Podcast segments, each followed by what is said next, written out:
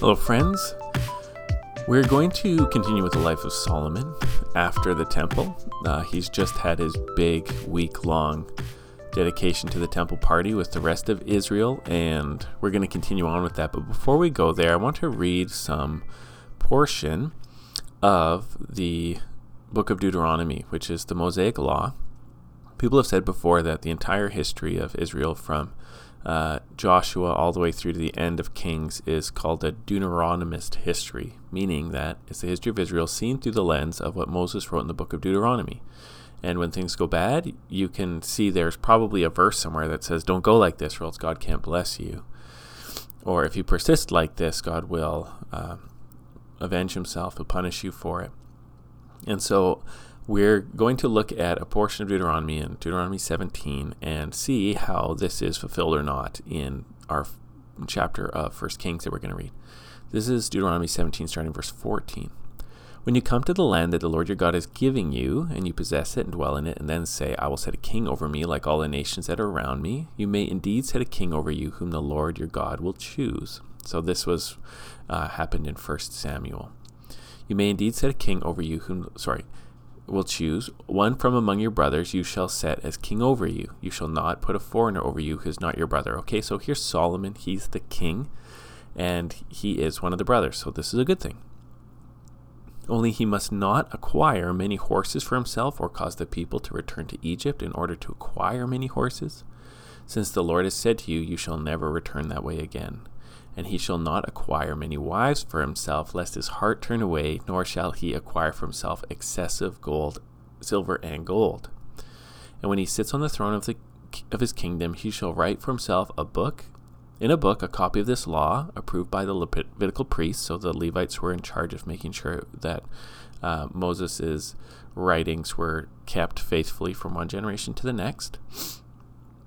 And it shall be with him, and he shall read it in it all the days of his life, that he may learn to fear the Lord his God by keeping all the words of this law and these statutes and doing them, that his heart may not be lifted up above his brothers, that he, and that he may not turn aside from the commandment either to the right or to the left, so that he may continue long in his kingdom, he and his children in Israel. Okay, so these are commands for the kings. The first one is that he would be an Israelite. Second one is that he shouldn't go back to Egypt and become. Third is not to become excessively wealthy. The fourth is to remember to adhere to the book of Deuteronomy, the copy of this law, and that he would stay humble by fearing the Lord. And so this is the context, excuse me, of all of the kingdom of Israel, but also, I think, a background for when we go to read chapter 9 of Kings. And so we'll do that now. This is chapter 9. It's after the big party, and um, God's going to meet with Solomon. And this is going to remind us of when Solomon uh, was up worshiping in the beginning of his reign, and God met him, and Solomon asked for wisdom. And now God is going to meet with Solomon after Solomon's been asking for God's blessing over the temple, and here's God's response. Verse 1, chapter 9. As soon as Solomon had finished building the house of the Lord and the king's house and all that Solomon desired to build, the Lord appeared to Solomon a second time as he appeared to him at Gibeon. And the Lord said to him, I have heard your prayer and your plea which you have made before me. I have consecrated this house that you've built by putting my name there forever. My eyes and my heart will be there will be there for all time. Now let's just press pause.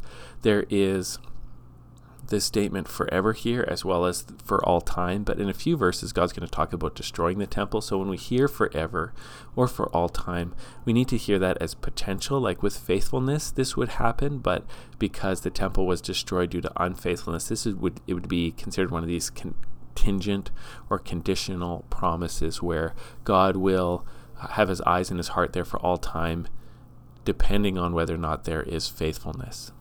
There are some promises that God makes by an oath that he commits to fulfilling no matter what, but this isn't one of those. As I read it here, he's saying, My name will dwell there forever, and I'll look at this place for all time, but then there's a warning.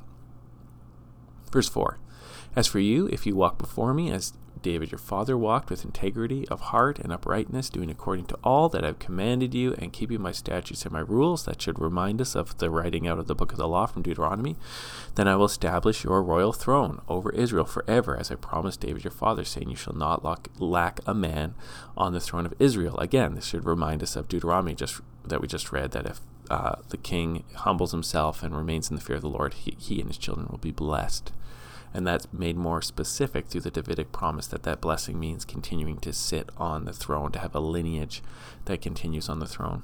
Verse 6 But if you turn aside from following me, you and your children, and do not keep my commandments, my statutes that I have set before you, but go and serve other gods and worship them, then I will cut off Israel from the land that I have given them, and the house that I have consecrated for my name I will cast out of my sight, and Israel will become a proverb and a byword among all the peoples.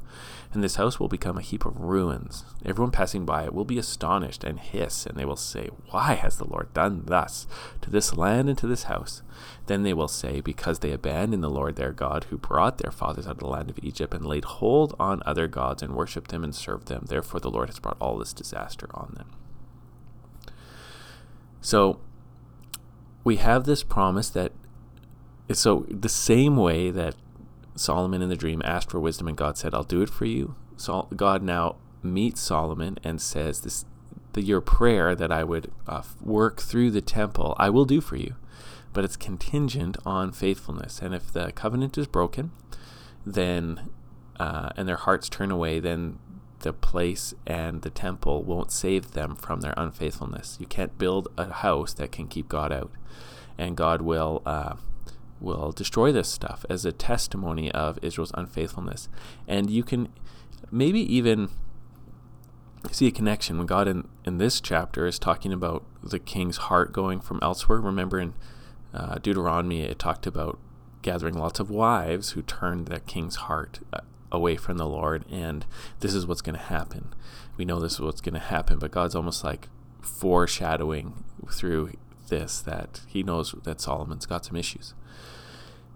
But this is the promise. Yes, if you're faithful, the temple will do what you wanted it to do, and I will answer all your prayers.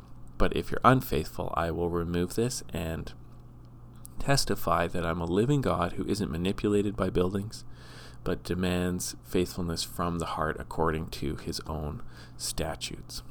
And that's God's response. Okay. Verse 10 At the end of 20 years, in which Solomon had built the two houses, the house of the Lord and the king's house, and Hiram, the king of Tyre, had supplied Solomon with cedar and cypress timber and gold, as much as he desired, King Solomon gave to Hiram 20 cities in the land of Galilee. So do you remember they made this deal before that Hiram's going to supply all this stuff, and it was a good deal, and they had like a tight alliance. They had a very tight alliance. Um, but and this is when Solomon's going to be kind of paying Hiram back for all the work and rewarding him for his loyalty, but Hiram's not going to be happy with it. But when Hiram came from Tyre to see the cities that Solomon had given him, they did not please him. Therefore he said, What kind of cities are these that you've given to me, my brother? So they are called the land of Cabul to this day. And Hiram had sent to the king 120 talents of gold. So what you have here, one sense, politically, you understand now that Israel sees itself as superior to Tyre and that Can fulfill its obligations, and Israel doesn't need to be quite so faithful back.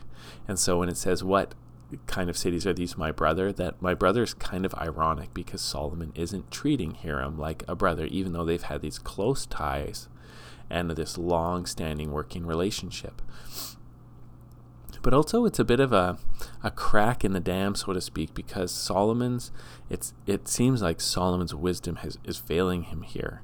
Um, you don't want to lose close allies. And probably this is in contrast to Pharaoh being talked about before. Um, Hiram of Tyre not only supplied the physical stuff needed for the temple, but the craftsman that was working on the temple also came out of Tyre. And so this relationship is seen somewhat like a model connection between Israel and a Gentile, where it seems like they they actually are brothers, and Hiram may actually have some kind of faith in the Lord. At the very least, um, there are faithful people coming out of Tyre to serve Israel. And so this seems like a blunder on Solomon's part not to um, be building up this alliance, especially in comparison to the alliance we're about to read about with Pharaoh. Verse 15. And this is the account of the forced labor that King Solomon drafted to build the house of the Lord, and his own house, and the Millo, and the wall of Jerusalem, and Hazor, and Meg- Megiddo, and Gezer. Verse 16 Pharaoh, king of Egypt, had gone up and captured Gezer and burned it with fire, and had killed the Canaanites who lived in the city and given it as a dowry to his daughter Solomon's life. So Solomon rebuilt Gezer. So, in this section that's talking about Solomon's other building projects, um, and somebody said before that this contrasts with Solomon building um, the temple of the Lord and his own temple, like for the glory of God. These are more self centered building things. This is him building a name for himself through his own uh, work. And it's also highlighting the forced labor. It's not highlighting the accomplishment, but kind of the cost to the people of Israel that they're being forced to work on this stuff. But right after talking about Solomon not pleasing the king of Tyre, now we're talking about this political alliance he had with Pharaoh, where Pharaoh invaded a, a neighboring country or a neighboring city and gave it to Solomon as a dowry for his daughter, reminding us that Solomon's mar- married Pharaoh's daughter. Now, remember what we read in Deuteronomy, where it says you're not supposed to go back to Egypt. Egypt is the house of slavery for Israel, Egypt is the place that God delivered them from. So you're not supposed to be going back there. So getting the wife from there, not a great thing, and receiving gifts from Pharaoh, not a great thing. Uh, halfway through 17, and lower Beth Horon, verse 18, and Baalath and Tamar in the wilderness in the land of Judah, and all the store cities that Solomon had, and the cities for his chariots, and the cities for his horsemen, and whatever Solomon desired to build in Jerusalem and Lebanon and all the land of of his dominion. So Solomon's just on this humongous building kick, and he needs cities just to store his horses, and he needs cities just to store some good, and he needs a city just to store all his chariots. He's, he's, he's like, it's like he went on Amazon and just said, "I'd like ten of everything," and this isn't meant to be a good thing, I don't think. Verse 20 And all the people who were left of the Amorites, the Hittites, the Perizzites, the Hivites, and the Jebusites, who were not of the people of Israel, their descendants, who were left after them in the land, whom the people of Israel were unable to devote to destruction, these Solomon drafted to be slaves, and so they are to this day. So this is in contrast to the forced labor of the Israelites. Um, here are slaves being forced to work, doing all this work. Again, but it reminds us that the conquest of the land was not complete and there's still a pagan or Canaanite influence amongst the Israelites, which is again probably beginning to foreshadow Solomon's own divided heart. Verse 22 But of the people of Israel, Solomon made no slaves. They were the soldiers, they were the officials, his commanders, his captains, his chariot commanders, and his horsemen. All right. Solomon builds for his own name's sake. Verse 23 And these were the chief officers who were over Solomon's work, 550 who had charge of the people who carried out the work. But Pharaoh's daughter went up from the city of David to her own house that Solomon had built for her. Then he built the Millo. So, I, and I think that's a bit of a store, a store city. But again, like reading this theologically, um, Solomon took a portion of Israel and made it into a house for Pharaoh's daughter. And this is not a good thing. Like Pharaoh, in one sense, has kind of gotten some property in Israel here. And this is not great. Uh, verse 25 Three times a year, Solomon used to offer burnt offerings and peace offerings on the altar that he built to the Lord, making offerings with it before the Lord. So, so he finished the house. Verse 26 um, So Solomon built a fleet of ships at Ezion Geber, which is near Eloth, on the shores of the Red Sea, in the land of Edom. And Hiram sent with the the fleet, his servants, seamen who were familiar with the sea, together with the servants of Solomon. And they went to Ophir and br- brought from there gold, 420 talents, and they were brought and they brought it to King Solomon. All right, later on we're going to hear more about the gold and the silver and how much there was. But you can see here as you v- hear this chapter through the lens of Deuteronomy, these warnings, um, the, you know, don't go back to Egypt, don't get too many chariots or horses, don't get too rich, but instead say stay close to the Lord. You can hear Solomon's disobedience to this. He's building like crazy and making forced labor. And somebody said before that forced labor is like a kind of taxation. You didn't necessarily just go get money from people when you were taxing them.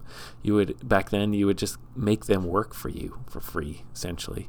And that was how taxes was. And so in one sense this is a sign that there's pretty heavy taxation on the people during this time.